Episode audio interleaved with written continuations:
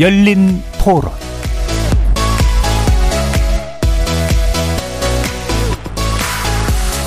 안녕하십니까. KBS 열린 토론 정준희입니다.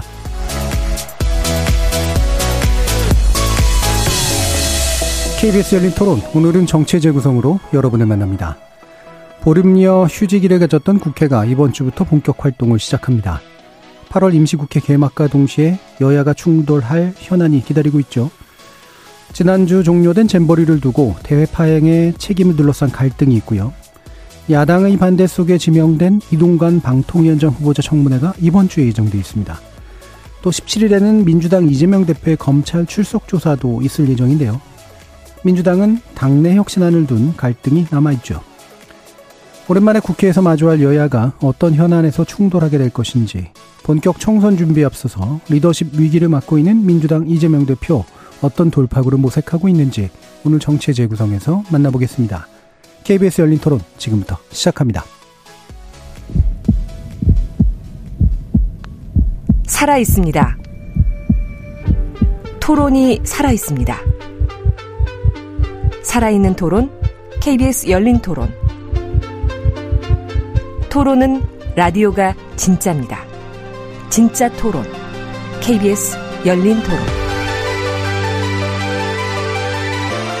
정치를 보는 색다른 시선, 정치의 재구성 함께해 주실 네 분의 논객 소개해드립니다. 이기인 국민의힘 경기도의회 의원 나오셨습니다. 안녕하십니까 이기인입니다. 하헌기 전 더불어민주당 상근부대변인 나오셨습니다. 안녕하세요 하헌기입니다. 김준우 변호사 함께하셨습니다. 네 안녕하세요 김준우 변호사입니다. 최수영 시사평론가 자리해 주셨습니다. 안녕하십니까 최수영입니다.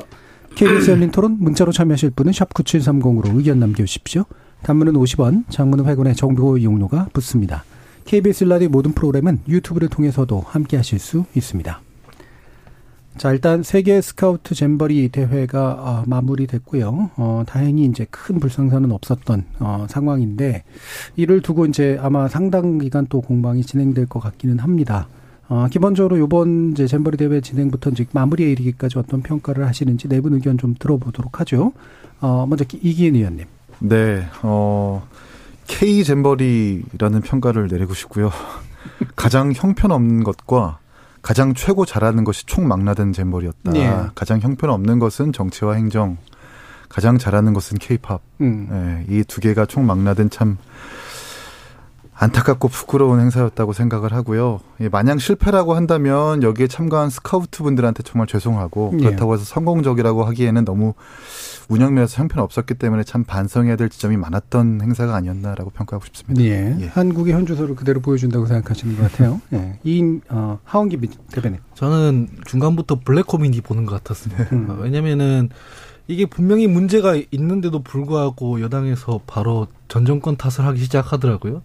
그래서 제가 들여다 보니까 물론 전북이나 지난 정부에서의 과실이 없는 것도 아니었어요. 근데 지난 정부 인사들이 나와서 이제 평창이랑 물론 저도 자유롭지 않지만 그 비판에서 평창이랑 비교하면서 뭐 우리는 이 상황에서도 잘 했는데 이 다시 이제 이걸 마치 반사이익의 기회로만 사용하고 사실은 이건 운영상의 문제도 있지만 부지 선정에 문제도 문제도 있었던 거거든요. 예. 서로 정치적으로 남탓만 하는 모습 그렇게 해서 피해를 보는 사람들은 참가자들 뭐 이런 상황에서 이 국제 망신이라고 하잖아요. 그래서 나라가 망신당하고 있는데 이거를 그나 그나마 세계에서 우리나라의 그뭐 맹위를 떨치고 있는 케이팝이 구원투수로 나서서 이제 마무리하려는 모습 이게 너무 지금의 한국적이다라는 생각이 들었고 이거 문제 좀 국정조사나 이런 걸 통해서 제대로 점검을 해가지고 이런 문제가 더 이상 재발하지 않게끔 확실하게 매듭을 좀 할 필요가 있어 보인다라고 생각합니다. 예. 두 분의 말씀이 여야 합의가 일단 이루어진 것 같긴 한데. 김준우 변호사. 참가자들 입장에서는 어쨌든 이제 돈을 내고 참가하는 대회잖아요. 근데 뒤에 융숭한 대접을 한국적 전체 기업과 민간이 모두 붙어서 이제 융숭한 대접을 나름 했기 때문에 불만은 좀 줄지 않았을까. 네. 소비자의 단계에서는 그럴 것 같은데 우리 입장에서 보면 투수 3명으로 막을 수 있는 경기를 투수 10명을 동원해가지고 콜드게임패를 겨우 막은 것 같은 느낌이거든요. 그래서 이 지지 않은 게임이라 하더라도 출혈이 너무 컸기 때문에 사실 이제 잘못된 대회다라는 생각이 들고 이게 반면 교사로 삼아야 될 것 같더라고요. 원래 전라북도 쪽 계획은 이게 아태잼버리 대회도 뭐 유치하려고 했던 고민이 있었던 네. 것 같은데 과연 국제사회가 이거를 어떻게 받아줄지 이게 또 앞으로 봐야 될 한 뭐 지켜봐야 될 장면이 아닌가 싶습니다. 예. 최성 씨. 네, 저는 뭐 다들 뭐 말씀해 주셨으니까 저는 근데 너무 쉽게 풀 수도 있는 문제를 정말 다들 폭탄 돌리기 하다가 저는 네. 이 지경까지 왔다고 봐요. 그러니까 음. 아니 이 문제 너무 명백해요. 그러니까 그 우리가 이제 이 대회를 허가하기 직전에 이제 2000그 2017년 직전에 대외 경제 협력 그 대외 경제 연구원 보고서가 예타 보고서를 보면서 뭐가 나오냐면은 이게 폭염, 태풍이 오니까 여기에 철저히 대비를 해야 되고 일본의 사례를 충분히 벤치마킹 해야 되고 조목조목 있었어요. 그러니까 그대로만 했었으면 아무 문제가 없었어요. 예. 근데 이게 어느 날 이게 다들 아 뭐 된다 된다 심지어 1년 전까지 국감에서도 아무 문제 없을 거라고 장관이 호언장담하고 다섯 명의 오두마차 체제로 이게 진행하면서 뭐 누구의 뭐그누뭐 누구의 적시하지 않는 책임은 모두의 책임이라는 그 누구의 책임도 아니라는 것처럼 이게 폭탄 돌리기 한 거예요. 그러다 예. 보니까 처음부터 이게 부실은 예고된 거고 그런데 아무도 여기에서 징후들이 나타날 때 그냥 덮으려고 했던 것 같아요. 저는 이게 한국 정치나 행정이 역시 우리 민간을 따라가지 못하는 약간 민낯을 보여줬다고 생각하는데 여기 이제 얘기하면서 차근 차- 차츰차츰 이제 누- 어, 책임 소재를 우리가 따지겠습니다만 저는 이거는 말 그대로 총체적 부실입니다. 그리고 여기에서 저뭐 내 탓, 남 탓 이렇게 하는 거는 정말 그 누워서 침 뱉는 거고요. 저는 이제 이게 이게 이제 자꾸 앞으로 대한 뭐 이제 2년 후에 아테젠버리도 있고 여러 가지 앞으로 우리가 국제 행사를 유치할 때가 많은데 여기서 한번 저는 꼭 짚, 짚고 넘어가야 될 게 조직위원장을 민간의 단수 체제로 가는 게 맞는 건지 예. 이렇게 뭐 복수 체제로 가, 가면서 이뭐 서로 협업한다고 하는 게 오히려 더 마이너스 요인이 아닌지 이번에 복귀를 하면서 저는 철저하게 한번 분석해 봐야 된다 생각하고 더 이상 이런 뭐 민낯을 보이면 안 되죠. 예. 자, 그래서 이게 뭐 당분간 책임 공방 쪽으로 흐를 것 같긴 한데 일단 정부는 책임 소재를 가리기 위해 감사원 감사를 택했는데요. 어, 이 방식이 일단 적절하다고 보시는지 김준우 변호사님 말씀 주실까요? 그러니까 국정조사를 야당에서 요구하는데 거기에 대해서는 여당이 소극적 입장을 내태- 내세우 면서 감사원 감사부터 이제 택하고 있는데 음, 그러다 보면 정말 어, 무엇을 중심으로 제대로 됐는지 안 됐는지 마지막 결과서 결과 보고서만 보는 것보다는 지금 국민적인 의혹이랑 분노가 많은 상황에서 그리고 어, 여당이나 정부 입장에서도 오히려 뭐 전라북도 책임이다, 전 정권 책임이다라고 얘기를 한다면 국정조사를 그렇다면 논리적으로 안 받을 이유를 찾지를 못하겠거든요. 그래서 음. 감사원 감사와 국정원 국정조사 뭐 둘 다 할 수도 있다고 혹은 할 필요가 있, 다고도 생각이 드는데 예. 국정원이라고 하셨어요. 야, 죄송합니다. 너무 나간 것 같은데. 그 국정조사를 굳이 여당에서 이제 거절하거나 거부하는 예. 그것은 좀 이해가 가지는 않습니다. 예. 그러니까 논리적으로 뭔가 좀 안 맞는 것 같다. 네. 두 가지 다 진행할 수 있는 거 아니냐. 네. 예. 최승 평론가. 나 저도 동 의합니다. 왜냐하면 감사원은 여가부를 법적으로 들여다볼 수 있잖아요. 예. 여가부는 이제 감사원의 감사 기능에 적시되어 있는 음. 거고, 그건 당연히 봐야 돼. 그리고 이번에 사실은 여가부가 가장 또 커요. 어쨌든 이제 주무 집행부서였기 때문에 그런데 이제 이게 과연 감사원의 일회성 감사로 다 들여다볼 수 있, 는 것인가? 7년에 걸친 이제 그 긴 시간이 있었고, 그다음에 예산 투입도 굉장히 다양했고, 그다음에 이제 이게 말하자면 이제 다섯 개 기구가 이제 공동조직위원장을 맡아서 책임 여부도 분산돼 있고 예. 이런 거를 감사원이 명징하고 적, 아주 적시해 가지고 이걸 과연 책임 소재를 규명하고 들여다볼 수 있나. 물론 감사원이 그 정도의 뭐 실력과 뭐 사실 인력은 가져, 가지고 있다고 저는 보긴 하는데 그렇게 해서 이게 김 변호사 말씀대로 감사 보고서가 달랑 이렇게 제출이 되면은 뭐 제가 보기에 이뭐 시간도 좀 걸릴 것 같고 그래서 저는 여야가 합의해서 뭐 한 국정조사 뭐 제가 길게 안 가도 안 가도 될 거 한 달 정도면 될 것 같아요. 예. 여야 합의해가지고 어 좀 말하자면 빠르게 좀 들여다 보면은 그래서 저는 여기에 대해서 우리 국민들이 그렇게 생각했던 거예요. 진짜 우리가 선진국이라고 생각했고 조금 있다가 G8 간다고도 생각했는데 아, 이게 우리가 이 정도밖에 안 됐나라는 자괴감이 사실 국민들 마음속에 있는 게 맞아요. 제가 만나본 많은 분들도 여야를 떠나서 아니 이게 지금 2023년의 대한민국의 모습인가라는 생각들 그런 것들이 있고 우리는 메가 이벤트를 다 치는 국가 아닙니까? 하다못해 이제 뭐 부산 엑스포까지만 유치한다 그러면은 정말 우리가 모든 세계 대회를 다 치르는 국가인데 이런 어떤 허술한 민낯을 보인 게 저는 한 번쯤은 국회에서 대기관인 만큼 여야가 공세를 펼치려면 공세를 펼치는 거죠. 예. 국민의힘은 지난 정부 들여다보고 또 여기에서 뭔가 미진한 것이 있는지 그래서 저는 한번 봤으면 좋겠어요. 그래서 더 이상 말하자면 이런 문제를 갖고 정쟁의 소- 소지가 되거나 하지 않도록 정말 이번 기회에 국회에서 저는 여야가 이렇게 국정조사 기간 그다음에 이제 여러 가지 짧게만 합의하면 될 것 같아요. 감사원 조사 같은 건 별도로 빼놓고 예. 그렇게 합의하면 저도 되지 않을까 싶어서 굳이 책임을 가리겠다니까 저는 징비록을 만든다는 차원에서도 하려 고 그러면은 국조가 맞다라는 생각은 있습니다. 예. 지금 아마 또 여기서 논쟁이 여야 간에 또 붙는 건 감사원은 이제 정부의 수단에 불과하다. 그리고 이제 또 여당의 입장에서 국정조사로 가게 되면 또 야당 주도로 뭔가가 두- 그 뒤집혀버리지 않겠느냐라는 그런 우려가 동시에 작동하고 있는 것 같아서요. 또 여야 의견을 또 들어봤으면 좋겠는데요. 하원기 부대변인. 저는 그 일단은 감사원의 정치적 편향성을 지적하는 거는 둘째 치더라도 예. 모양이 너무 안 좋아요. 무슨 일만 터지면은 국정 운영의 최고 책임자는 자기는 모류인 양 앉아 있고 사정기관 동원해서 실무자나 그 밑단을 약간 털어대는 방식으로 지금 다 진행돼 왔잖아요. 예.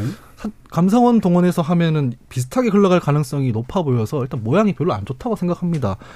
이 잼버리 지원 지원위원장이죠. 이게 총, 총리고 조직위원장 중 한 명인 이 이상민 장관인데 과연 이분들에게도 이제 공정하게 감사원이 칼날을 들일 수 있을까라고 하면 회의적인 게 있어요. 그래서 저도 국정조사로 가는 게 맞다고 생각을 합니다.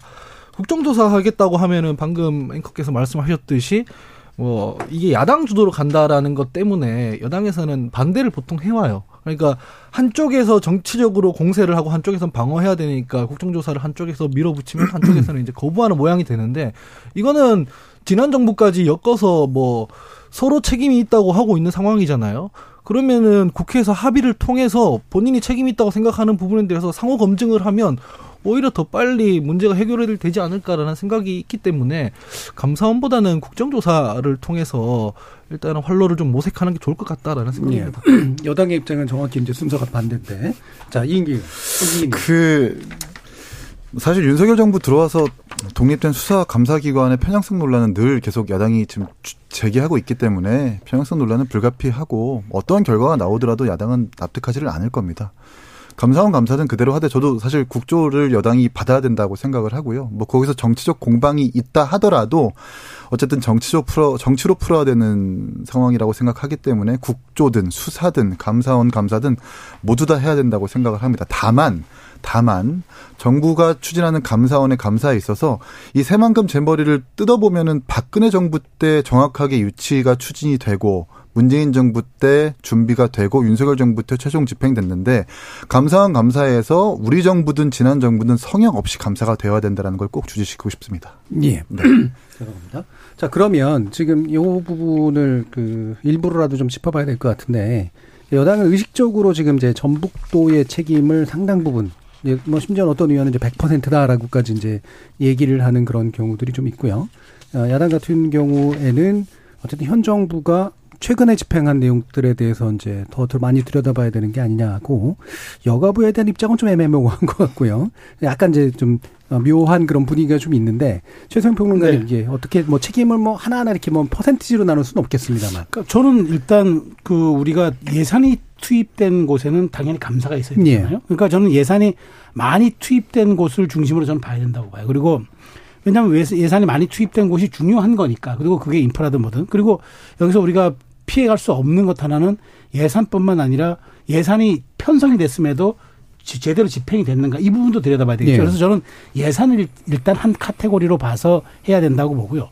두 번째는 이제 저는 이게 어디의 책임이냐. 저는 뭐 이제 여러 가지 책임 논란이 나오는데 저는 어쨌든 어, 저, 우리가, 저도 이제 제가 2018년 평창 동계올림픽에 초반에 조금 관여했던 예. 조금 그런 기억이 있어서 보면은 그 광역 자치단체가 집행기구를 맡는 이유는 현장의 인력과 음. 가장 우리가 이제 말하자면 2023년 새만금 잼버리 대회지 2023년 대한민국 잼버리가 아니거든요.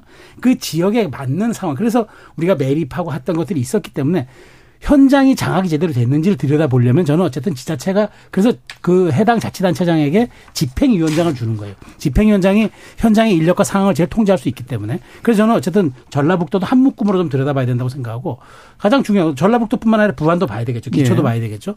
그다음에 또 마지막 카테고리 하나는 저는 그거는 이제 오, 다섯 명의 공동 조직위원장 체제로 갔던 게 그게 맞는 건지. 그래서 이 체제가 언제부터 꾸려졌고 어떻게 진행됐고 어떻게 유기적인 관계를 맺었는데 이번 의사결정 과정이라든가 진행되는 과정을 놓고 어떤 협력과 어떤 불협화음이 났는지 이걸 한 묶음으로. 그러니까 저는 세 가지 갈래로 예. 세 카테고리 정도로 감사를 진행하면 전 될 거라고 봐요. 예, 기본적으로 이제 예산을 쫓아가면 되고, 예. 예, 그다음에 지자체가 현장에서 담당하는 부분들에 대한 거, 그리고 그죠. 공동조직위 체제가 또 어떻게 운영됐는가라는 부분. 자, 하원기 부대표님. 이 크게 보면은 두 가지 차원에서 실패를 했는데 이 짐버리 대회 부지 선정 문제에 문제가 있고요. 그 다음에 현 정부의 운영 실패가 있을 것 같습니다. 그렇기 때문에 이거는 뭐 전 정부, 현 정부, 지자체까지 다 당연히 책임이 있는 부분인데요. 근데 제가 말씀드리고 싶은 거는 여당의 태도를 말씀드리고 싶어요. 그 뭐 문재인 정부나 전북이 잘못했다고 하자고요. 그런데 본인들이 집권할 때 뭐라고 했냐면 문재인 정부 다 잘못했으니까 우리가 그거 다 바로 잡겠다. 이렇게 약속하고 집권한 거 아닙니까? 그러면은 문재인 정부가 잘못했다고 치자고요. 그럼 1년 반 동안 그거 안 바로 잡고 뭐 하다가 다 망하고 나서 이제 전 정권 탓을 하냐 이 말인, 말인 거죠. 뭔가 개선하고 난 뒤에 전 정부에 이런 문제가 있었는데 우리가 이렇게 개선했습니다라고 하는 것도 아니고 본인들이 특히 여가부 장관이나 총리실 같은 경우에는 잼버리 대회 있기 전까지 계속 보도 자료를 냈습니다. 홍보 자료를 문제 없다, 성공적으로 개최할 수 있다. 그 전해 국감에서 지적받았던 사안도 있는데 그럼에도 불구하고 이거 뭐 완벽하게 준비가 됐다라고 했습니다.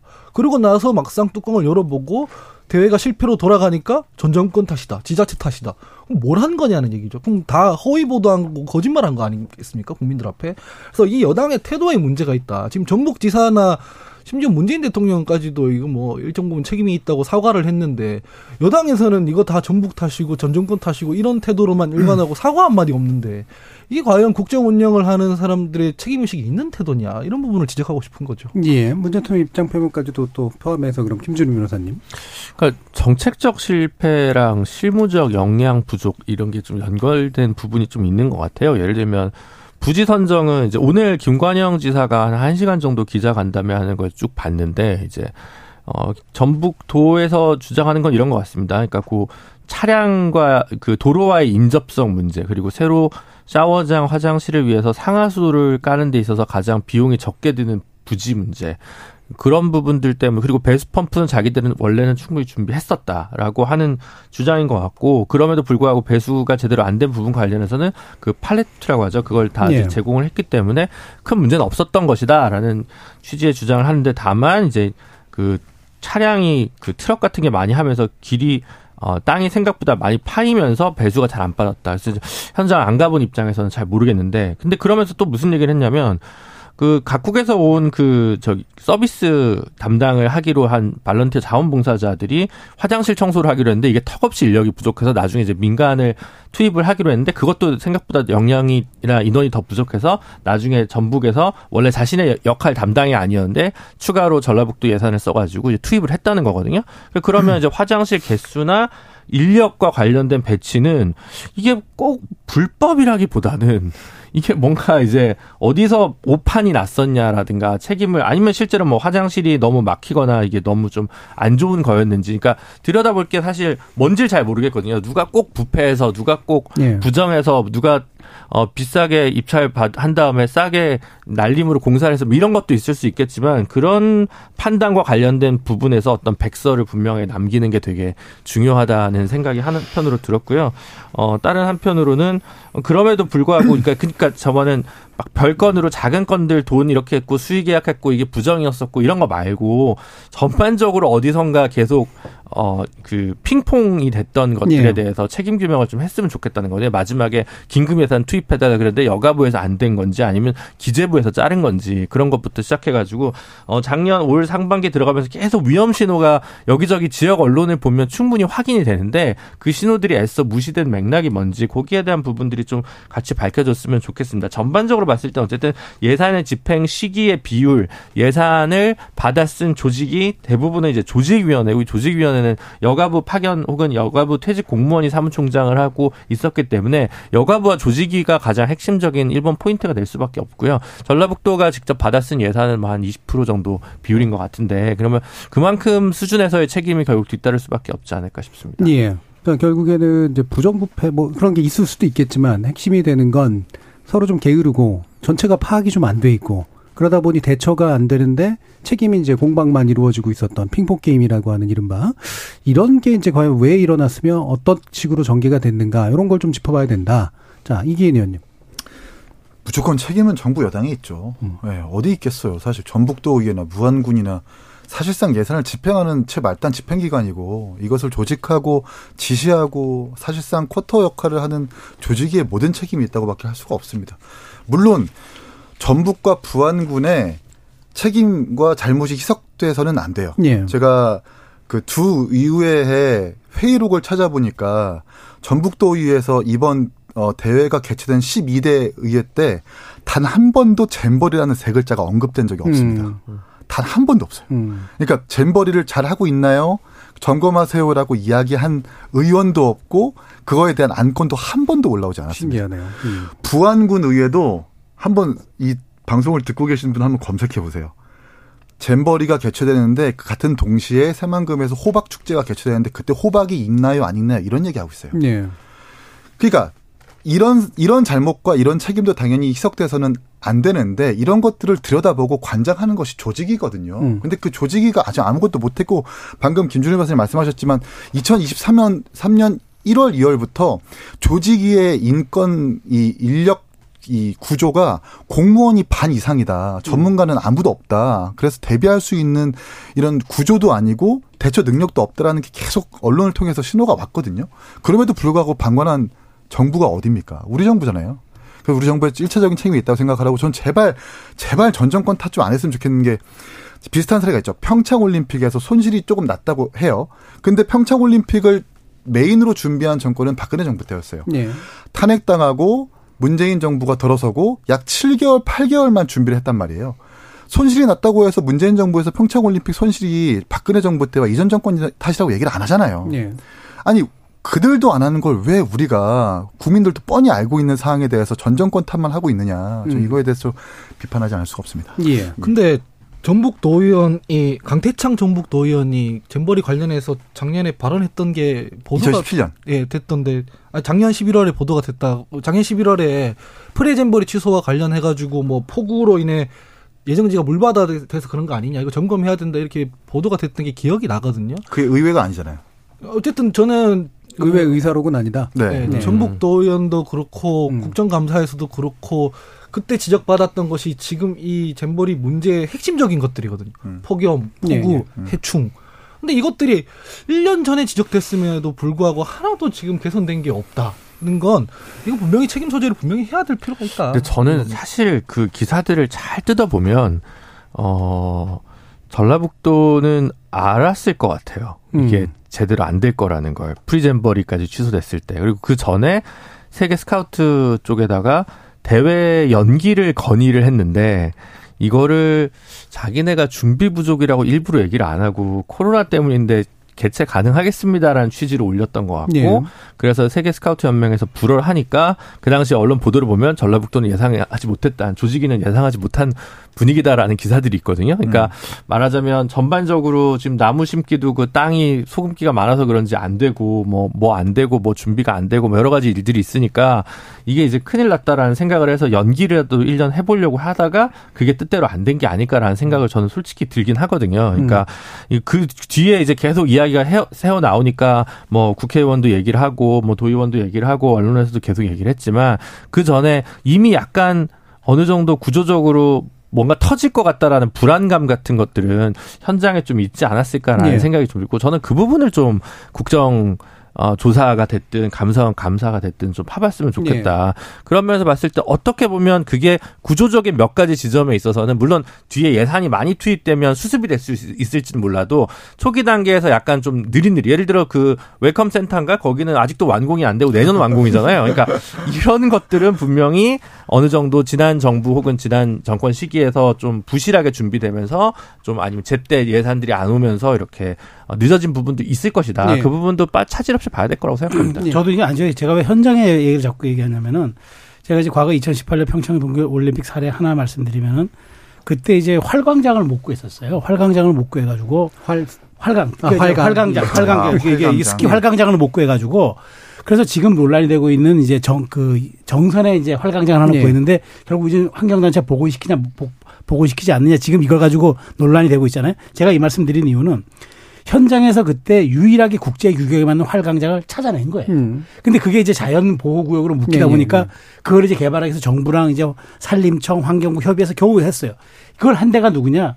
유치위란 말이에요. 유치위의 예. 가장 핵심적인 사람들은 해당 광역자치단체 소속 공무원들이에요. 그러니까 제 얘기는 새만금에서 유치하기로 했다가 새만금에서 장소를 바꿨을 때 오는 문제점 거기에 대해서 어떻게 보강해야 되는지 뭐 다 잘 알았단 말이에요. 예, 예. 그런데 다들 제가 보기에 아까 제가 말씀드리면 폭탄 돌리기를 한 거예요.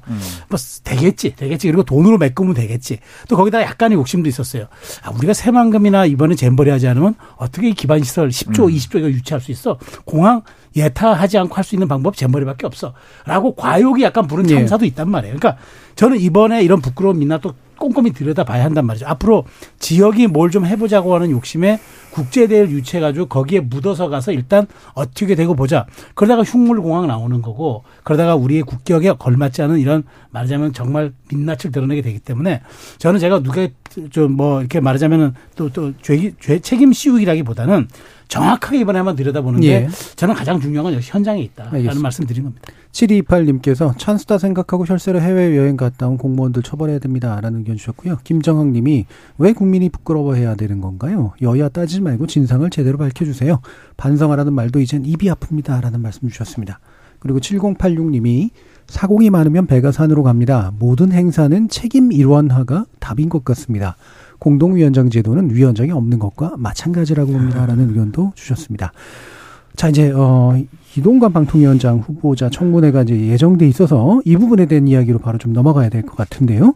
자, 하원기 부대변인, 어떤 부분이 야권이 지금, 음, 주목하고 있는 영역입니까? 지금까지 나온 것 전부인 것 같아요. 뭐 자녀 학폭 문제라든가 뭐 홍보 수석 하던 시절에 국정원까지 활용해가지고 뭐 언론 장악하려고 했던 시도라든가 이런 것들 위주로 이제 할 것 같은데 국민들이 보기에는 이런 표현이 적절한지 는 모르겠습니다만 좀 재미없는 청문회가 될 것 같다. 예. 생각입니다. 몇몇 사람들이 말하기에는 뭐 민주당이 한 방이 있겠냐 이러더라고요.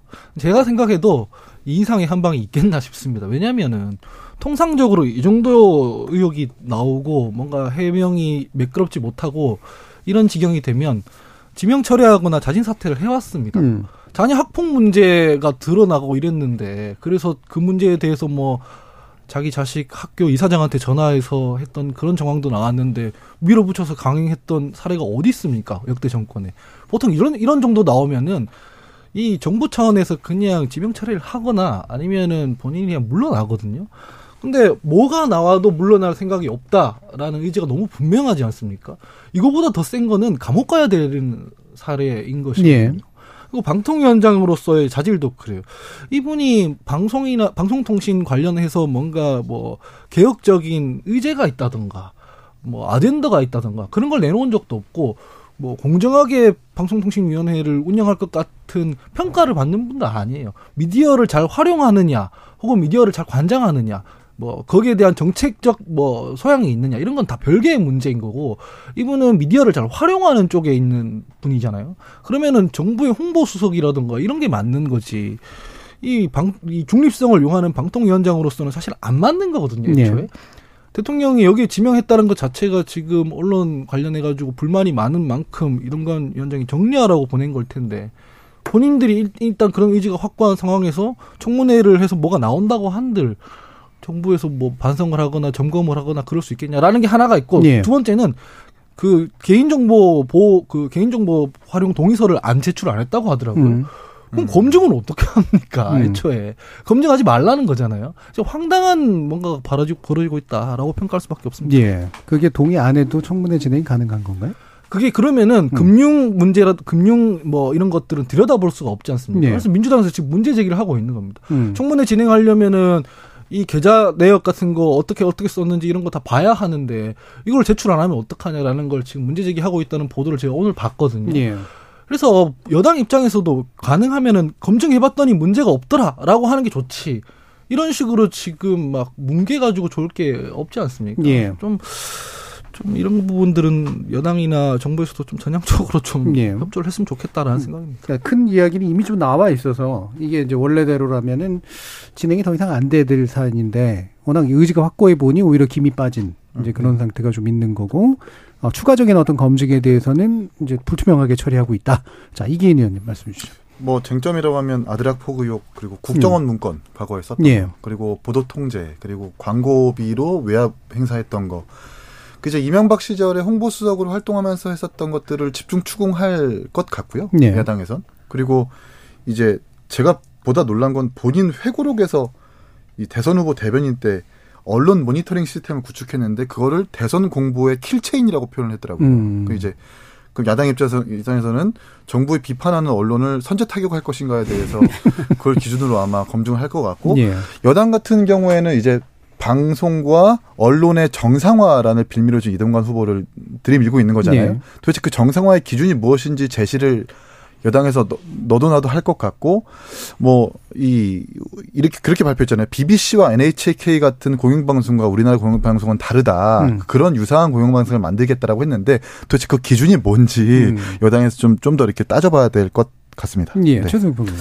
그러니까 저도 이 이동관 후보 이거 보면서 이제 사실은 학폭 문제라든가 이제 청문회에서 쟁점이 학폭이라든가 이제 그 얘기 나왔던 언론 장악 예. 이런 거는 제가 보기에 공방으로 하다 말 것 같아요. 저는 음. 오히려 이동관 후보자가 지난번 이제 방통위에 출근하면서 청문 음. 이제 준비단에 출근하면서 한 말 있잖아요. 공산당의 기관지를 기관지. 우리가 언론이라고 하지 않지 예. 않습니까? 음. 여러분 이 그러니까 그 어디 어디입니까라고 물으니까 뭐 그건 해당 언론과 국민 여러분이 잘 판단하실 거라고 네. 얘기했잖아요.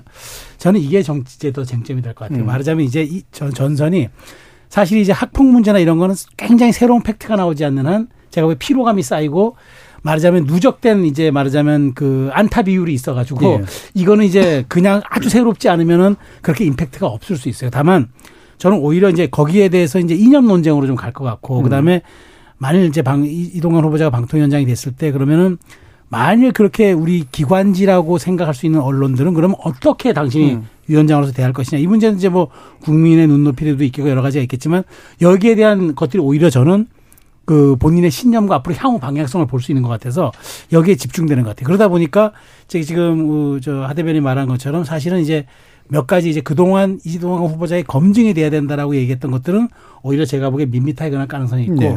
오히려 이제 지금 더더군다나 지금 뭐 여러 가지 KBS나 MBC 쪽에 이제 그 지배 구조가 좀 저기 이렇게 말하자면 교체가 진행되고 있는 그렇죠. 이런 상황이기 때문에 여기가 맞물려서 그 오히려 이념 전선이 구축이 된다. 그렇게 되면 저는 청문회가 예. 여야의 전선이 더 명징하게 저, 저는 구성이 될 것 같고 이러면서 말하자면 보수 진보의 말- 이 방통위원장의 어떤 그 청문회라기보다는 여야 이념 전쟁에 말하자면 미디어 그 전선이 형성될 것 같아서 음. 굉장히 치열한데 과연 이거를 이제 국민들이 생중계로 보는 국민들이 어떻게 판단할 것인가 이건 남은 문제가 되겠죠. 예. 저는 약간 방향성이 다르게 청문회가 진행될 것 같아요. 예. 근데 그때 이념이란 뭘까요, 그러면? 그러니까 이제 그런 거죠. 거기서 이제 공산당이라는 단어를 예. 이제 호출해 냈으니까. 예. 그러면 이제 진보, 그러니까 저 보수 쪽에서는 이동관 후보자가 뭔가 보수 우파의 그런 이제 그 비디오에 대한 기준을 세우는구나 이렇게 생각할 예. 수 있고. 뭐 진보 영역에서는 어쩌면 반대 언론들은 이제 탄압하겠구나 이렇게 또 음. 얘기할 때가 있죠. 그게 저는 하루 종일 말하자면 전선을 형성할 것 같다는 음. 생각이죠. 예. 김준우 변호사님. 그러니까 네, 뭐 저도 최세영 평론가님 얘기에 동의하는 부분이 큰데요. 일단 뭐 도덕성 논란은 이제 더 이상 요지부동이니까 장기적으로 봤을 때는 이게 정권으로 가면 갈수록 어 그 여야 합의 없는 혹은 뭐 지금은 여당이 다수당이 아니니까 단독 채택도 안 되는 그런 청문회 보고서가 계속 채택 없이 그냥 장관 임명하거나 장차관급 인사가 임명되는 횟수가 더 늘어날 거잖아요. 그래서 어 저는 이제 윤석열 정부에서는 과연 이제 그러면 어느 시점에서 문재인 정부의 횟수를 돌파할 것인가가 오히려 관전 포인트가 될 것 같고 음. 거기서 더더욱 소통 없는 정부란 어디인가라는 하나, 하나의 그 잣대가 그게 하나 될 것 같다는 생각이 들고 그래서 긴 텀으로 그걸 좀 보고 싶고요. 두 번째로 정책적인 부분에서 이제 뭐 BBC, NHK 같은 공영방송을 구축해야 된다라고 얘기했는데 그럼 그 상이 뭔가라는 음. 부분에서 민주당 같은 경우는 야당 시절에 제출했던 법안을 전혀 여당 시절에 추진 안 하다가 이제 와서 방송법 다시 지배구조 개선 법안을 뭐 추진하겠다고 하니까 웬 뒷북이냐라고 하면서 사실 실상 언론 노조 측으로부터 굉장히 좀 질타를 받고 있다고 저는 보여지고 있거든요. 근데 이제 어쨌든 그거는 민주당이 이제 진정성이 있건 없건 그 당론이라고 치면 그러면 여당의 그 방송 공정성 확립을 위한 방법, 제도 개선안은 무엇인가? 근데 지금 여, 그 여당 같은 경우는 뭐 KBS2 민영화, MBC 민영화 이런 얘기가 심상치 않게 나오잖아요. 예. 그러니까 오히려 공영방송을 어떻게 할 수 없으니까 그냥 민영화를 시키자. 이게 지금 공영방송에 대해서 대하는 태도인지 무엇인지 그리고 수신료가 이제 분리징수가 계속 가속화될수록 생겨나고 이- 있을 그 재정 적자 부분에서 그러면 재난 보도 채널로서 KBS의 위상이나 뭐이 다양한 채널들 있지 않습니까? 좀 다양한 문화들이나 뭐 해외 동포들을 위한 방송 이거 부분은 어떻게 하라는 건지에 대한 그 보관을 이동관 위원장 후보는 어떻게 가지고 있는가? 여당은 무슨 생각 가지고 있는가?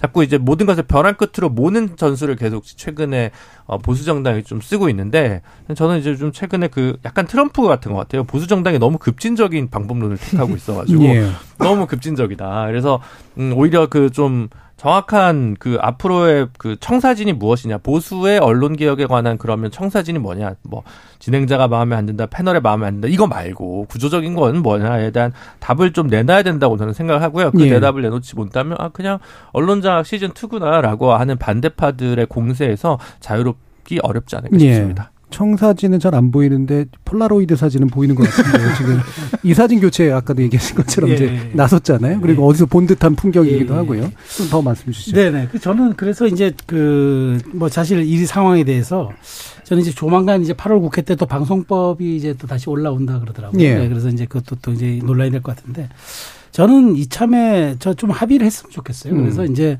이런 식으로 이제 정권이 바뀔 때마다 그렇죠. 이제 말하자면은 자신들의 입맛에 맞는 그러니까, 그러니까 이제 항상 이쪽은 이렇게 얘기하죠. 기울어진 운동장을 이제 평평하게 하겠다고 예. 얘기하는데 세상은 기울어져 있지 않, 않다고 보는데 본인들만 기울어져 있다고 보는 게 있어서 저는 사실 이 원죄는 저, 저, 뭐 제가 자꾸 책임을 부과하는 건 아니지만 그 민주당이 사실 원죄가 있어요. 그- 그래서 그런 것들이 이제 사실 거기에서도 자, 자행이 됐기 때문에 여기선 이제 말하자면 반사적으로 우리도 다시 이제 추를 바로잡겠다고 하는데 저는 뭐 이번에 놓고 봤을 때 사실 어, 이 방송이라는 게 사실은 이제는 공영방송은 이제 국민의 손에 돌려줘야 되고 국민들이 가장 공정하게 느껴야 되는 방송이라서 워낙, 워낙 이게 또 예민한 사항이라 제가 여기서 길게 말씀드릴 수 없습니다만은 앞으로 저는 이제 그 누구도 이제 좀 그러니까 이동관 후보자가 BBC나 그 NHK 같은 방송들을 이제 만들겠다고 했으니까 저는 그 누구도 말하자면 이제 함부로 흔들 수 없는 그런 좀 공영방송 체제를 정말 이동관 후보자가 말이 아니라 한번 보여줬으면 좋겠고 그런 것들은 이 입법과 제도로 가능하니까 저는 국민의힘과 얘기해서 민주당과 어떻게 협상을 그럼 이번 방송법 말고 다시 어떻게 좀 해낼지 그런 것들도 저는 한번 이 청문회에서 한번 듣고 싶다는 생각이 듭니다. 예. 뭐 이 부분 이-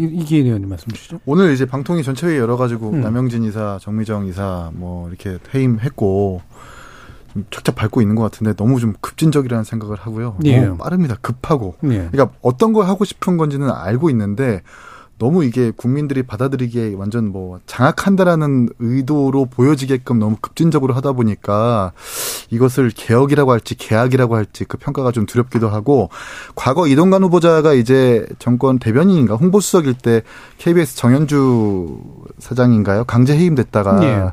강제 해임됐다고 판결 받았는데도 불구하고 못 돌아왔잖아요. 아마 이 사례 때문에 넉넉히 지금 이렇게 마구 좀 휘두른 듯한 느낌이 드는데 자제, 자제했으면 좋겠다는 생각이 듭니다. 예.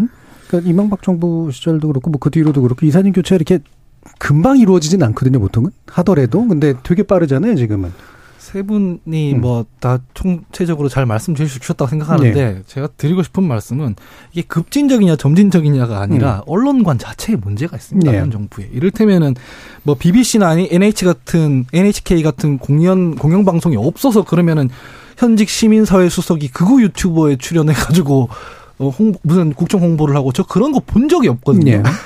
그런 식의 어떤 행동을 하는 사람들이 무슨 BBC랑 NHK 타령한다고 그러면은 어느 국민이 그에 설득력이 있겠습니까? 첫째로. 그리고 둘째로는 굉장히 이 보수 정부는 이 자기들의 과거를 반출을 안 한다라는 생각을 합니다. 이게 좀 짠해요. 본인들이 미디어 이거 막 장악하고 싶어도 안 됩니다. 본인들 이명박 정부 때 거쳐서 비- 미디어법 날치기 하고 이래서 종편들 탄생시켰지만 박근혜 정부 탄핵할 때 누가 방아쇠를 당겼냐면 종편들이에요. 그 언론 장악이 안 되는 거거든요.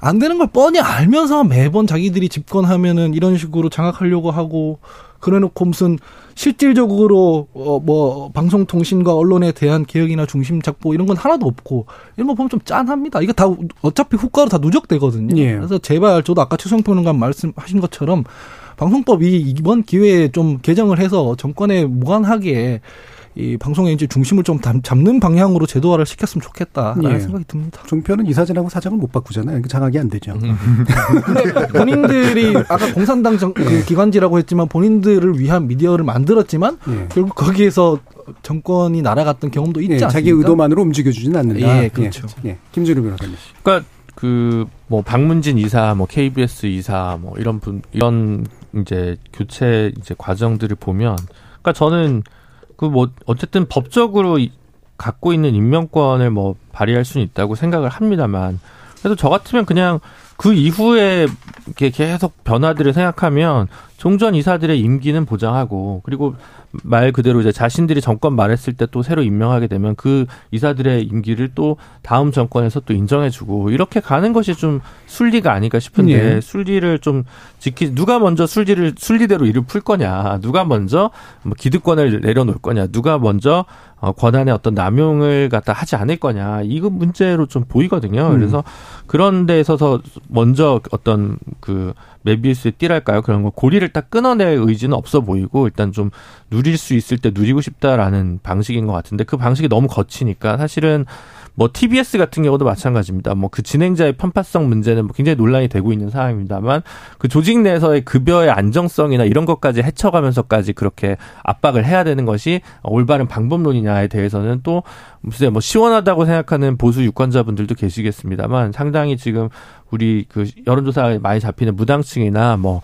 그런 뭐 부동층 이런 쪽 제3지대 뭐 뭐라고 부르든 간에 그런 분들 입장에서 봤을 때는 아 보수가 정말 이제는 어 보수적인 생각을 가지고 있는 거랑 그 방법론에 있어서 안정적이진 않구나라는 생각들을 되게 많이 할 것 같고 예. 그게 꼭 보수한테 좋게 돌아갈 거라고 생각하지 않습니다. 알겠습니다.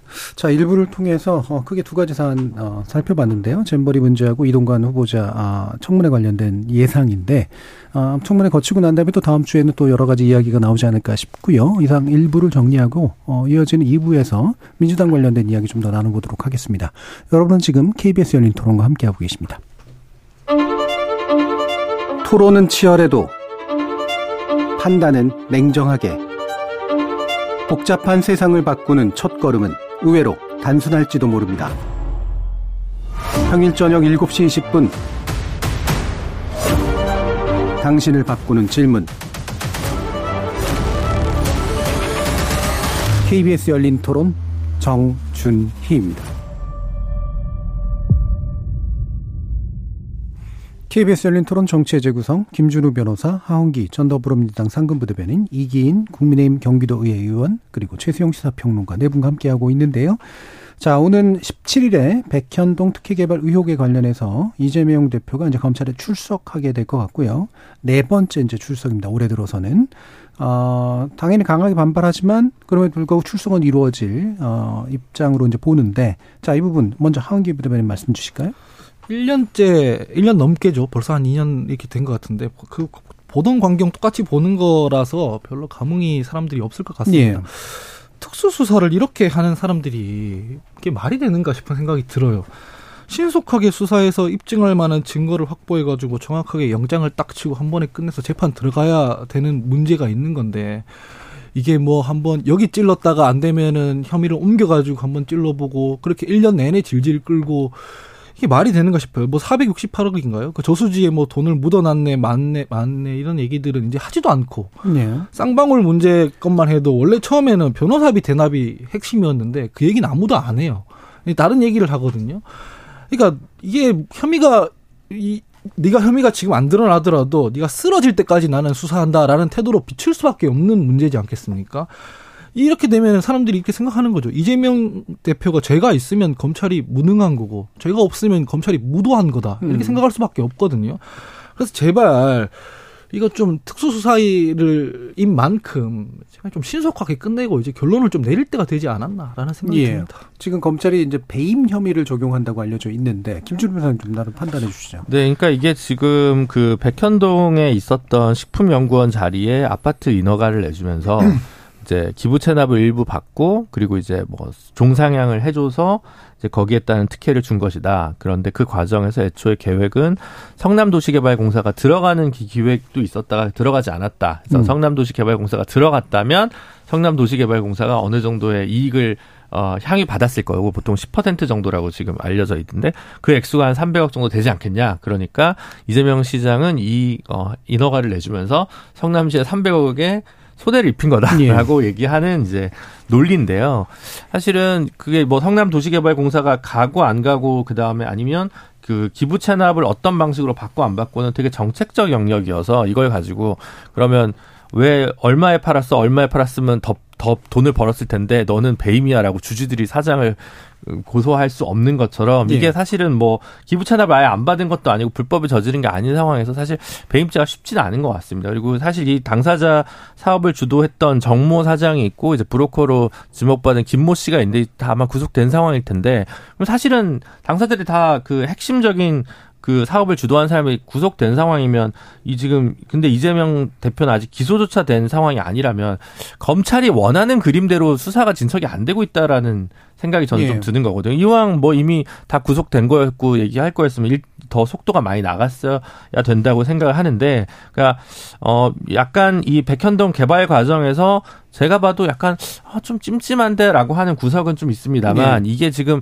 배임죄가 핵심적으로 만약 유일한 기소 혐의라고 한다면 그러면 검찰이 원하는 그림대로 좀 잘 안 왔다. 왜냐하면 배임죄가 입증이 쉽지 않은 범죄이기 때문에 그걸 검찰도 좀 잘 알고 있을 거라는 예. 생각이 들고 어쨌든 추석 밥상까지는 쌍방울 문제 그리고 백현동 문제 기소를 이제 마무리를 해야지 이 이상 끌면 검찰도 이거 너무 총선 바라보면서 계속 지연 수사 너무 과도한 거 아니야라는 이제 국민적 의혹이 있을 거거든요. 그러니까 추석 밥상에 올려놓는 게 아마 마지막으로 검찰이 만약 정무적 고려를 한다면 거기까지라고 봐야 되지 않을까 싶습니다. 예. 뭐이 부분은 지역 특성상 또 이기인 의원님이 또 못지않은 전문가시긴 한데 한번 의견을 들어볼게요. 예, 저도 배임이 가능한지는 솔직히 잘 모르겠어요. 예. 다만 이제 지금 정바울 뭐 뉴스에 다 나왔으니까 아, 네. 정바울 씨가 그렇게 얘기했다잖아요. 김인섭 씨랑 대화를 할 때 김인섭 씨가 이제 200억을 달라. 그래서 50대 50을 나눌 거고 그 50을 이제 두 사람이 나눠 먹을 거다. 근데 정바울 씨는 그것을 정진상과 이재명이라고 확신했다라는 거 아닙니까? 그걸 가지고 이제 검찰이 그걸 계기로 이제 어떻게 추적하고 있고 자신 있다고 얘기를 하는 건데 이상한 건 맞아요. 이 백현동 사업이. 예. 그리고 거기가 이제 고도 제한이 정확하게 잘 걸려 있고 높게 건물을 지을 수 없는 상태인데다 이재명 시장이 계속해서 두 단계에도 이종 일반 주거 지역으로도 안 된다고 계속 고집하다가 아시아 디벨로퍼 정바울이라는 사람 만나자마자 3개월 만에 4단계로 쭉 올려버렸거든요. 예. 이거는 흔치 않은 과정이기는 해요. 예, 그렇기 때문에 아마 검찰도 이게 정상적이지 않으니까 이거를 이렇게 좀 수사를 하고 있는 것 같은데 다만 이제 배임죄가 성립되는지는 잘 모르겠습니다. 음. 예, 그뭐 그런 건 뭐 변호사들한테 물어보니까 쉽지 않다고 얘기하는데 다만 이 50대 50 얘기 나누는 거 있어서 김인섭 씨와 이재명 측이 뭔가 좀 약조를 했느냐, 사전에 어떤 내통이 있었느냐가 오히려 좀 핵심 관건일 것 같고 배임죄에 대해서는 저도 사실 좀 의문입니다. 예, 뭔가 이제 특혜가 주어진 것 같긴 한데 대가는 눈에 잘 안 보이고 그러다 예. 보니 이제 배임으로 돌아가는. 예, 정확하게 성남 도계공이 음. 대장동처럼 민간합동 개발로 들어오기로 사실 했었어요. 예. 근데 굳이 이걸 아시아 디벨로퍼라는 민간 기업한테 줄 이유는 없었었거든요. 음. 그래서 1조 1천억이라는 매출에다가 3천억이라는 이익 거기다가 정바울 씨가 배당만 700억 정도를 받았다고 하는데 이럴 필요는 사실은 없었습니다. 그러니까 예. 검찰도 정상적이라고 판단하지 않기 때문에 이걸 이제 수사를 하고 있는 것으로 예. 보입니다. 근데 이게 제가 예. 추가적인 정보 정보 차원에서 입장은 아니고 인포메이션 차원에서 말씀드리면 그게 아마 김인섭 씨인가요? 음, 그게 아마 이제 그 대표. 브로커라고 음, 하는 사람이 있는데 정바울 씨랑 김인섭 씨 사이에 이제 민사 소송이 붙은 겁니다. 이제. 동업 계약에 있어서. 근데 처음에 정바울 씨가 소송한 건 김인섭 네가 계약은 했지만 네가 한 게 뭐가 있냐. 음. 내가 원하는 딜은 만들어지지 않았다라는 게 핵심적인 주장이었던 거거든요. 그러니까 이종 보통이 어, 4단계 상향인데 그게 어차피 고도 제한이라서 더 높게 지을 수가 없어 가지고 그 원했던 정바울이라는 그 업자가 원했던 단계가 아니라 오히려 상가나 이런 걸 더 지을 수 있는 방식들을 조금 더 원했던 음, 얘기가 있더라고요. 근데 한편으로 이제 그게 아닌, 그러니까 정바울이 원했던 안이 이제 그대로 된 건 아니, 어서 그러니까 정바울 씨가 원했던 건 이종 이종 일반 주거. 예, 예. 그래서 용적률이 한 뭐 250인가 그래요. 그래요. 근데 거기가 고도 제한이 성남공항 때문에 고도 제한 걸려 있어가지고 근데 김인섭 씨가 정진상을 만나고 온 다음에 이제 준주거까지 올라갔다는 거, 500% 정상이요? 올라갔다는 거예요. 근데 네. 고도 제한 걸려 있으니까 땅 밑으로 내려간 겁니다. 음. 그러니까 이제 그게 그래서 옹벽이 생긴 거예요. 예, 예. 백현산을 수직으로 절통하는 바람에 음. 원래 지어지면 안 되는 컨디션인데 정바울도 기대했던 것보다 두 단계 더 올라가니까 음. 얘들도 좀 이상하다.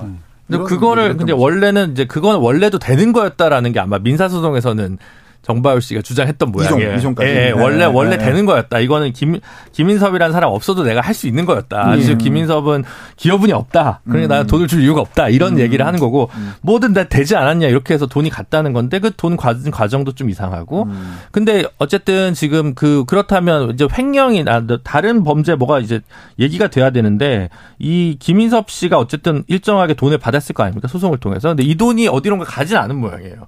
그거는 이제 다 예. 계좌 추적이 다 되니까 그러다 보니까 아마 어 검찰이 원했던 그림 혹은 어뭐 보수 진영이나 이재명 대표의 반대파에서 원했던 그림대로 수사가 그림에 맞춰지지는 않고 예. 그러다 보니까 이게 아마 이렇게 오래 끌고 있고 있는 게 아닌가 싶습니다. 예, 저도 보는 거는. 뭐 저는 이 핵심은 그거라고 봐요. 뭐두 분이 뭐 아주 디테일하게 설명해 주셨는데 이재명 대 시장이 당시 시장이 반드시 성남 도시개발공사를 껴서 하세요라고 최초 지시를 했다는 거 아닙니까? 예. 이 지시가 바뀌어 뒤집어졌잖아요. 뒤집어 뒤집어졌을 때 정확한 이유. 왜 뒤집어졌는지. 그러니까 그게 단순히 정진상의 기여분이었는지, 정신, 정진상 실장이 비서관이 당시에 그걸 해내, 해낸 건지, 그리고 이재명 시장이 그걸 바뀌어야 되는 연유를 이제 입증을 해야 되고, 그 다음에 그게 이제 입증이 된다 그러면 이제 대가, 배임이 되겠죠. 근데 이제 예. 대가성 부분은 뭐 지금 서로도 말씀하셨지만 그게 좀 애매하니까 제가 얘기할 건 아닌 것 같고. 어쨌든 백현동은 제가 보기에 뭐 배임이 되더라도 저는 이 부분이 조금 약간 논란의 소진이 있어서 네. 조금 이 부분이 이제 좀 시간 더 끌 수도 있고 아니면 검찰이 이화영 부지사의 건에다가 얹혀서 갈 수 있다는 얘기도 있는데 어쨌든 저는 트리거는 방화세는 이화영 부지사의 어, 재판 여부라고 예. 생각해요. 그래서 그거는 이제 이화영 플러스 이제 김성태가 같이 붙은 사안이라 여기에 대해서 조금 유의미한 진술이 나온다 그러면 저는 여기에 대한 속도도 붙을 것으로 보는데 어쨌든 작년 추석 밥상은 이재명 대표의 대표 선출이었고 올해 추석 밥상은 이재명 대표의 사벌 대표를 그때는 대표가 되는 과정이 밥상이었고 이번에는 대표가 내려놓는 과정이 또 밥상이 오를 것 같아서 어쨌든 이 부분이 좀 관심거리인데 저는 백현동보다는 오히려 더 그럼에도 불구하고 저 이화영 부지사의 저그 대북 송금 건이 더 전 파괴력이 있고 그것이 예. 오히려 더 이재명 대표의 발을 옥죄할 수 있다고 봅니다. 예, 이게 이제 이재명 대표가 총선을 대비하거나 또는 자기 나름의 어떤 정치 일정을 가져가는 데 있어서 의외의 요소가 다시 등장한 거냐, 아니면 나름의 이제 보관을 가지고 있는 것이냐, 뭐 이런 궁금증들도 있고 해서, 아, 뭐 물론 이제 그, 저, 아, 저, 실제로 이제 의회에서 또 어떤 식으로 이 안건을 처리하게 될지, 실제로 불체포 특권을 포기하게 될지도 이제, 아, 만약에 구속 영장이 청구된다면 궁금증이기도 하고요. 일단 하, 하원기 부대변인 말씀 한번 들어보죠. 저도 뭐 이화영 부지사의 법정 진술이 이제 트리거가 될 것 같다라는 느낌은 듭니다. 근데 이 이재명 대표는 불체포 특권 관련해 가지고 이게 무려 교섭 단체 대표 연설에서 약속한 예. 거거든요. 그리고 뭐 이재명 대표이기 이전에 국회의원이기도 하지 않습니까? 국민의 대표가 국회에서 국민 앞에 약속을 했는데 이거를 다시 뭐 뒤집는다? 그러면 전 많은 사람들이 그 얘기를 사적으로 하더라고. 그러면 민주당 간판 내려야 되는 거 아니냐 이런 얘기를 해요. 이거 뒤집을 수 있는 명분이 없어서 이재명 대표 그냥 부체포 저기 체포동의안 넘어와도 영장실질심사 받으러 가는 선택지밖에 없다라고 예. 저는 생각을 하고요. 일각에서는 뭐 부당한 영장에는 응하지 않는다 이렇게 민주당에서 나올 분들도 있을 수 있습니다. 근데 그게 논리적으로 되게 허술한 게 부당하지 않은 영장이라고 주장하는 게 뭐냔 말이에요. 음. 제가 봤을 때는 상당 부분 지금 검찰은 민주당의 정치적 고려를 해서 수사를 하고 있는 것이고 그럼에도 민주당은 이거 다 뚫, 뚫어내야 되는 상황인 네. 것이고 그렇기 때문에 이 불체포 특권 포기하자라는 얘기가 뭐 혁신위에서도 나오는 거고 이재명 대표도 공언을 했지 않습니까? 그래서 저는 이거 체포동의안 넘어오면은 그대로 그냥 가서 영장실질심사 받고 정면 돌파하면 된다라고 생각합니다. 예, 김준우 부대. 네, 저도 마찬가지라고 생각하고요. 저는 오히려 좀 긴 텀에서 보고 싶은 게 있어요. 그러니까 저는 음. 어쨌든 지금 뭐 공직선거법 위반 김문기 알았냐 몰랐냐 뭐그 어디죠? 보건복지부로부터 협박을 받았냐 안 받았냐 그 사건이랑 그다음 성남 FC, 그다음에 대장동, 그다음에 이제 백현동, 쌍방울. 호텔권까지 기소하려나요? 저는 그것까지는 안 할 것 같은데 또 수사하는 건 좀 무리인 것 같고 정자동. 그래서 이제 한 네다섯 건- 건이 있는데 이게 이제 소송이 계속 될 거 아닙니까? 예. 그럼 이 대법원까지 언제 끝날까요? 음. 27년 5월, 3월 전에 끝날까요? 대법원에서 부담스러워서 27년 이후로 미룰까요? 음. 그 상황에서 2심들은 다 각각 유죄 무죄가 나뉠까요? 아닐까요? 그리고 그 상황에서 윤석열 정부에서 새로 임명된 대법관 구성이 싹 바뀐 것은 어떤 영향을 미칠까요? 안 미칠까요? 예. 만약 여기서 상당 부분 무죄가 난다면 이후에 검찰은 어떻게 될까요? 음. 이런 많은 부분들이 사실은 어 지금 단순히 2023년 하반기에 뭐 이제 이게 어떻게 되고 24년 총선이 어떻게 되고의 문제가 아니라 26년, 27년까지 바라보면서 저는 이게 굉장히 긴 소용돌이 속에 지금 예. 우리가 이제 가 있다 있고요. 뭐, 그리고 이제 언론이나 우리 사회가 다루는 방식도 어떻게 보면 좀 무감각해진 것 같아요. 예를 들면 어, 검찰이 지금 추사에 초점을 갖고 있는 김성태 회장의 뭐 300만 불 같은 옛날 같으면 뭐 박지원 원장 구속되고 뭐 정몽원 회장 자살하고 뭐 어마어마한 사건이거든요. 북한에 그런 대북 송금을 했다는 예. 걸.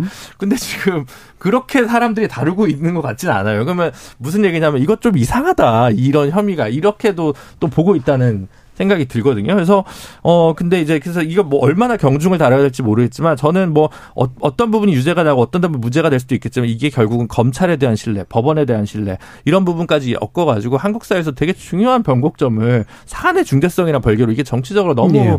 큰 사건이 돼버렸기 때문에 길게 끌어가는 사건이 되기 때문에 이게 되게 참 걱정이 됩니다. 여담으로 지난 4년 전에 있었던 패스트 트랙 관련한 사건 아직도 1심 공판 중이라고 하더라고요. 음. 네. 예. 그래서 굉장히 길게 보고 계신데 정치 당사자들은 짧게 보고 있는 것 같아요. 예, 총선만 보고 있는 것 같습니다. 그러니까 예. 저는 그래서 지금 음. 김준호 변호사 그 말씀 드리려고 그랬는데 진짜 보면은 무슨 그 대하 무협 소설을 보는 듯한 그런 지금 음. 미래를 말씀하셨는데 저는 당장 총선 여부에 따라서 이재명 대표의 운명은 또 다른 갈림길에 쓸 수도 있다고 예. 봐요. 단- 단기적으로. 왜냐하면 총선에서 만일 이재명 대표가 이 체제를 이끌고 와서 진다. 뭐 졌다는 표현은 어쨌든 일당을 넘겨준다거나 뭐 이런 경우. 그러면 뭐 저는 이재명 대표의 사법적인 그, 그거는 이제 그 이제 부차적인 문제가 되고 이제 이재명 대표의 그 사법적인 문제가 그나마 대선까지 끌고 갈 수 있는 동력을 가지려면은 이재명 대표가 이번 대 총 대선에 총선에 출마하든 출마하지 않든 대표로서 있든 없든지 간에 승리할 수 있는 여건을 만들어내면은 저는 그건 유효하게 갈 수 있다고 보는데 음.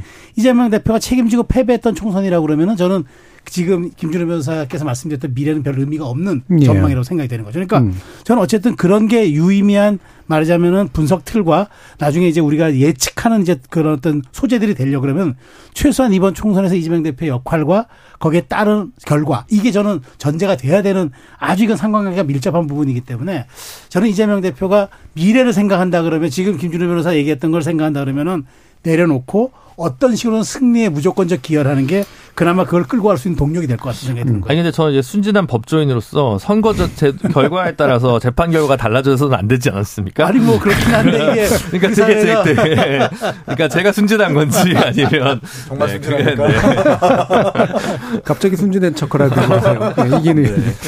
저희 사실 우리 당 입장에서는 이재명 대표가 버티면 버틸수록 가장 좋은 겁니다. 네. 음. 그리고 열린 토론에서 말씀드리지만 25일 이재명 재판에 제가 증인으로 출석하거든요. 예. 그러니까 이제 국민들이 좀 인이 박힌 것 같아요. 음. 뭐 주변 측근이 스스로 목숨을 끊어도 그리고 대북 송금을 해도 뭐 그럴 그럴, 그럴 수도 있지. 혹은 뭐 그 강성 지지층들이 계속 이재명 주변으로 모이기 때문에 이게 과연 우리나라 정치에 좋은 건지 안 좋은 건지 잘 모르겠습니다. 이게 좀 현안으로 돌아와서 체포동의안 같은 경우에는 지금 벌써 나오는 말이 그런 말이잖아요. 임시회를 쪼개겠다. 그래가지고 영장실질심사를 받게 하거나 9월달 체포돼도 벌써부터 뭐 좀 혁신이 안 때문에 친명 비명 갈라져 있는데 그게 과연 뭐 혁신 체포동 이 불체포 특권을 버린다고 정말 버려질까라는 의문을 계속해서 가지고 있습니다. 예. 자, 그러면 리더십 문제로 좀 가보죠. 그래서 뭐, 어, 지금 약간 지금 챌린지를 했잖아요. 예. 계속 계속 가시는 게 국민의힘에 도움이 됩니다라고. 하원기 부대변인 어떻게 보세요? 저는 사법 리스크 이거 아까 전에 뭐 그 변호사님도 말씀해 주셨지만은 검, 특수부 검사들의 방식이 되게 이런 시기예요. 이를테면 우병우나 김기춘도 되게 무, 뭐, 무죄 많이 나왔어요. 근데 일단은 구속만 시켜놓으면 이제 끝나는 거지 정치적으로는 예. 그런 것처럼 뭐 대법원까지 가는 거를 보는 게 아니라 일단은 구속만 시키자라고 달려들고 있는 것 같다는 느낌이 들어요. 그거에 대해서 알고 있는 분들, 알고 있는 국민들이 꽤 많을 거라고 생각하고요. 그다음에 사법 리스크라는 게 그래서 보면 대선 때도 있었던 거거든요. 음. 이거가 본질이 아닙니다. 음. 사법 리스크가 본질이 아니라 사법 리스크를 포함한 이재명 대표를 둘러싼 문제 제기들에 대해서 이재명 대표가 지금 어떻게 처신하고 있고 돌파하고 있는가가 본질이에요. 그 사법 리스크 있다고 하더라도 대선 주자로서는 그래도 지지 받았는데 당 대표가 돼가지고 온 당이 이거 방, 방어하게 만들고 이런 거를 직접 비판받는 예. 상황인 거거든요. 혁신이 같은 것도 마찬가지인 것이고 지금까지 나온 현안에 대해서도 뭔가 민주당이 어떤 방향으로 가야 되는지에 대해서 비전을 보여주기보다는 1년 동안 계속 이 법적 투쟁 여기에 지금 온 당력이 쏟아지게 했다 이런 문제 제기라는 말이죠. 그래서 사법 뭐 이 부분은 이 부분대로 두더라도 지금 본인이 어떤 지점에서 문제 제기를 받고 있는지 그리고 그 문제 제기가 꼭 개파적 차이 때문에 오는 건 아니라는 거를 인지하는 게 더 중요할 거라고 생각해요. 이게 무슨 뭐, 뭐 대표직을 내려놔라 이런 문제가 아니라 뭐 예전에 문재인 당대표 모델부터 해서 많이 이제 길은 있는 거 아니겠습니까? 그래서 좀 실제 어떤 비판을 받고 있고 어떤 지금 뻘에 들어가 있는지 그 정체를 파악하는 게 먼저다라는 생각이 들어요. 예. 자, 그래서 이게 그 결과적으로 이제 총선하고 결국 연결이 되는 문제이고 또 이재명 대표의 이후의 정치적인 생명하고도 이제 다 연결이 돼서 아까 최세영 평론가님께서는 어느 쪽으로 보나 이재명 대표가 스스로를 내려놓고 총선 승리에 기여하는 길로 가는 것이 이제 최상이다라고 말씀을 하셨는데 네. 구체적으로는 어떤 그림일까요? 저는 뭐 이거는 이제 삼자 협의라고 좀 봐요. 삼자 협의는 이재명, 이낙연, 문재인 전 대통령. 예. 삼자 협의예요. 결국은 방법은 이거밖에 없어요. 그러니까 어 어쨌든 싫어할지 뭐뭐 그것이 그것을 인정하든 인정하지 않든 민주당의 지금 최대 최대 주주 세 분이 이분들이에요. 그런데 음. 저는 이제 여기에서 이제 뭐 이번에 혁신이 와가지고 조금 더 이제 말하자면 이재명 대표에게 조금 더 힘을 실어주는 혁신안을 마련하려 했었지만 결과적으로는 이제 그게 누가 된 거고 도움도 예. 안 됐고 결국은 이제 다시 돌고 돌아왔는데 이낙연 대표의 역할은 저는 총선 이후에 있을 거라고 보고 예. 그러면은 이 세 사람이 지금은 인정하지 않더라도 지금은 또 급하지 않다고 생각하지만 저는 시간이 다가오면 다가올수록 이 세 분의 결정적인 어떤 그런 말하자면 이제 뭐 딜 혹은 물밑 고도의 정치 혹은 전략적 협상 이 세 가지를 통해서 저는 당이 다시 그 어떤 좀 질서를 찾으라고 봐요. 그는 뭐 총선이 있기 때문에 그래서 저는 뭐 저는 그래서 10월 위기 그러니까 10월 이제 뭐 사태론이 나오는 이유가 그런데 저는 어쨌든 찬바람 11월 11월 전쯤에는 이 세 분이 동의하는 아마 비대위가 출범하지 않을까 싶어요. 예, 예. 세 분이 동의하는 비대위. 그렇다면 저는 민주당이 급속도로 빠른 안정을 찾아가서 음. 총선 전략으로 가서 총선 준비로 갈 수 있을 것 같은데 다만 여기에서 이제 제가 현실적으로 말씀드린다면 총 총선에 대한 공천 지분을 음. 어떤 배분과 어떤 방식으로 할 것인가 이게 예. 가장 남은 과제인데 이것 또한 저는 뭐 세 분 세 분이서 말하자면은 뭐 대놓고 협상하지는 않겠지만 대리인들 통한 협상을 통해서 저는 전략적 출구를 어 저는 모색할 거라고 봅니다. 음. 하원기 부대변인. 저는 문재인 대통령이 여기 뭐 삼자 회동 그렇게 그렇게는 안 할 것 같아요. 회동은 안 하지. 그러니까 뭐 대리인들을 통한 그러니까 이제 아마 그- 이제 그러니까 이제 협상을 대- 하겠죠. 그- 뭐 이- 이해했는데 그렇게는 안할 것 같아요. 그리고 음. 이낙연 전 대표랑도 이렇게 협상을 안 할 것 같고 그냥 이재명 대표가 오롯이 총선에서 이기기 위해서 그래서 본인한테 도움이 되는 방향이 뭔지를 위주, 위주로 생각할 것 같은데 음. 그 방향이 친문들이랑 뭐 이렇게 같이 합의해서 하는 방향은 아닐 것 예. 같아요. 단독 결단 형식이 될 거다. 예. 뭔가 하더라도. 문재인 대통령 같은 경우에는 당 대표 때 최대 주주가 맞았어요. 그분은 뭐 김종인 비대위원장 모셔와가지고 이 공천이나 이런 부분에 대해서 약간 대리를 하게 한 후로 권력을 다시 회수해 올 수 있었는데 예. 이재명 대표가 그럴 수 있을까에 대한 음. 물음표가 있는 사람들이 되게 많거든요. 본인이 리더십을 보이고 사람이 모이게 해야 돼요. 그래야 인적 쇄신을 했을 때 사람들이 잡음이 없어요. 이를테면 문재인 대통령이 당대표 시절에 사실 김종인 위원장이 정청래 의원 막 컷오프하고 이해찬 의- 의원 막 컷오프하고 이랬거든요. 예. 잡음이 있었지만 그럼에도 불구하고 그냥 그대로 갔다는 건 문재인 대통령이 뒤에서 동의했다라는 어떤 그 암묵적인 공감대가 있었기 때문이거든요. 그럼 이재명 대표는 그런 당내 인적 쇄신에 대한 칼날을 염두에 두고 있느냐. 과연 이 당을 바꿔가지고 체질을 바꿔서 이 총선에서 국민의힘보다 더 나은 정당이 돼서 선택받으려고 하는 의지가 있느냐라는 게 지금 물음표가 있는 거거든요. 그, 그렇기 때문에 이를테면 국민의힘에서는 이재명 대표가 내려오면 이제 예. 위험할 거다라고 생각하는 거예요. 내려오고 안 내려오고의 문제가 아니라 당의 전반적인 인적 쇄신, 저 당이 바뀌려고 하는 의지가 있느냐.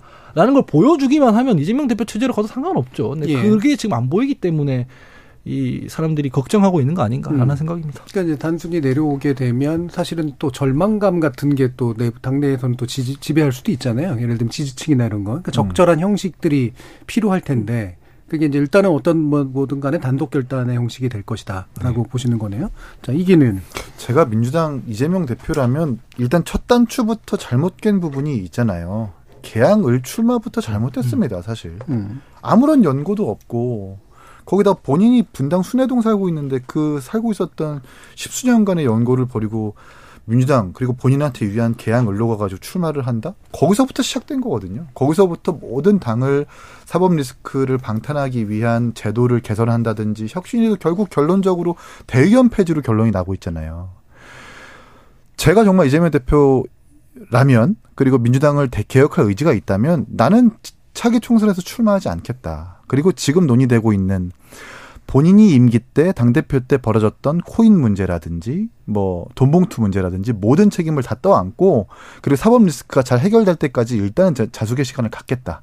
그리고 개파를 떠나서 이낙연 대표도 모두 끌어안고 다시 한번 개혁의 시간을 갖자라고 하면 저는 수도권 선거든 차기 총선에서 정말 우리 당이 불리해질 거라고 봐요. 근데 음. 지금 이재명 대표는 그럴 가능성이 잘 보이지 않거든요. 계속해서 혁신을 통해서 또 이제 포스트 이재명 체제를 또 대비하기 위한 뭐 의혹까지 좀 나오고 있는지 있는데 이런 거라면은 사실 그래서 제가 이재명 대표가 내려오면 좀 어, 우리한테 좀 불리할 것이다 얘기를 한 것인데 지금은 사실 그럴 가능성이 별로 보이진 않습니다. 예. 그러니까 혹시라든지 그렇게 됐을 경우에 그러니까 밀려난다. 잘렸다. 당내 정, 정파 경쟁에서 졌다. 또 이런 식의 인식도 지배할 수도 있을 것 네. 같아서. 음. 예, 김준호 변호사님. 그러니까 아무리 이제 민주당 안에서 뭐 이제 어떻게 하면 민주당이 선거를 이길까? 예를 들어 밖에 있는 사람은 제가 생각해봐도 되게 쉬- 쉬울 것 같더라고요. 예를 들어 이재명 대표가 그러면 다시 불출마 선언 꼭 안 하더라도 내가 성남에서 다시 붙겠다. 음. 내가 안철수 의원이랑 예. 성남에서 붙겠다. 아니면 내가 대구 경북 지역에 가겠다. 내가 대구 경북 지역에 갈 테니까 이인영 의원은 충북으로 가자. 가자. 우상호 의원은 강원도로 가자. 원래 음. 지역 연고 있는 곳으로 가자. 이렇게 해서 수도권은 좀 세대 교체를 좀 이끌어내자. 이런 얘기를 좀 하고 돈봉투 억울하지만 모두 불공 무공천하자. 음. 안 되면 다음 지방선거 때 출마들 다들 하는 걸로 하자. 당에서 약속하자. 이렇게 정도가 피비린내 나는 혁신을 하면 인적 쇄신만 해도 저는 국민들 마음이 상당히 돌아올 거라고 예. 생각하거든요. 이걸 음. 못 하겠죠. 뭐 하고 싶은 저도 말씀. 그렇게 예. 생각하고 당내 이제 정파 경쟁에서 밀려났다 이런 것들 있잖아요. 예. 이재명 대표가 그렇게 생각한다면 착시입니다. 음. 자기 본인이 대선 후보 됐을 때 당내 세력 하나 없었어요. 그렇잖아요. 거의 비주류였는데 그 주류 친문들 다 젖히고 본인이 대선 후보 됐잖아요. 당내 의원들이 몇 명이냐, 친명이 몇 명이냐 이런 게 정치인한테 핵심이 아닙니다. 그만한 사이즈가 되면은 대중적 지지도를 어떻게 받느냐, 국민적 신뢰를 어떻게 받느냐 이게 핵심이거든요. 그 길을 모색해야 된다라고 생각합니다. 예. 자, 그럼 이기인 의원님, 실제로 이게, 어, 그냥 하는 얘기입니까? 아니면 정말로 위기감이 수도권 위기감설에 더 있는 아, 겁니까? 제 주변에서는 정말 지금 음. 우리 당을 안 찍겠다라는 심지어 우리 당 지지층임에도 불구하고 우리 당을 찍지 않겠다라는 정부의 그런 분들이 정말 많고요. 예. 그 제가 2018년에 이제 지방선거 때 어려웠던 그 분위기가 다시 재현된 듯한 느낌을 많이 받고요. 음. 이 결국 이제 그분들이 얘기하는 건 그거예요. 이전 정부의 탓을 잘한다. 혹은 뭐 이재명 당대표와 상대 진영을 잘 타격한다라고 해서 지지율이 오르는 게 아니라 너네가 1년 3개월 동안 집권했을 때 경제 지표가 나아졌느냐? 민생을 정말 더 좋게 만들었느냐? 음. 당장 밥상머리 물가는 뭐 배추값이 2만 5천 원까지 올랐다는 얘기까지 나올 정도로 힘들어지고 있는데 여기선 잼버리 탓해서 전북도 이게 전북 탓하고 있죠. 이전 정부 탓하고 있어. 이러니까 결국 당신들한테 줬었던 기대감과 표들은 나한테 뭘로 돌아오느냐라는 그, 어, 그 분노 때문에 지금 음. 수도권은 정말 위험하다는 걸 좀 많이 느끼고 있습니다. 예. 네. 그렇군요. 저이 부분 혹시 뭐 짧게라도. 네, 짧게. 음. 수도권에 지금 국민의힘이 위기감이 있다는 거 서울만 수도권에만 29개 사고 당부가 있죠. 네. 현장 없는 거. 왜 그럴까요? 아니 수도권에서 정말 그렇게 인기가 없다 그러면은 이건 문제가 있는 거잖아요. 그 음. 저 사람들이 안 갈 때는 이유가 있는 것 아니겠어요? 직시해야죠. 그러니까 지금 착시에선 빠져나와야죠. 그래서 저는 음. 수도권 여, 야, 여야모두 지금 사실 무주공산으로 보고 어떻게 접근해야 되느냐가 핵심일 것 같습니다. 알겠습니다. 자, 오늘 KBS 열린 토론 정치의 재구성은 이것으로 모두 마무리하겠습니다. 오늘 함께 계신 네 분, 최수영 시사평론가, 이기인, 국민의힘 경기도의회 의원, 하헌기 전 더불어민주당 상근부 대변인, 그리고 김준우 변호사. 네 분 모두 수고하셨습니다. 감사합니다. 감사합니다. 지금까지 KBS 열린 토론 정준이었습니다.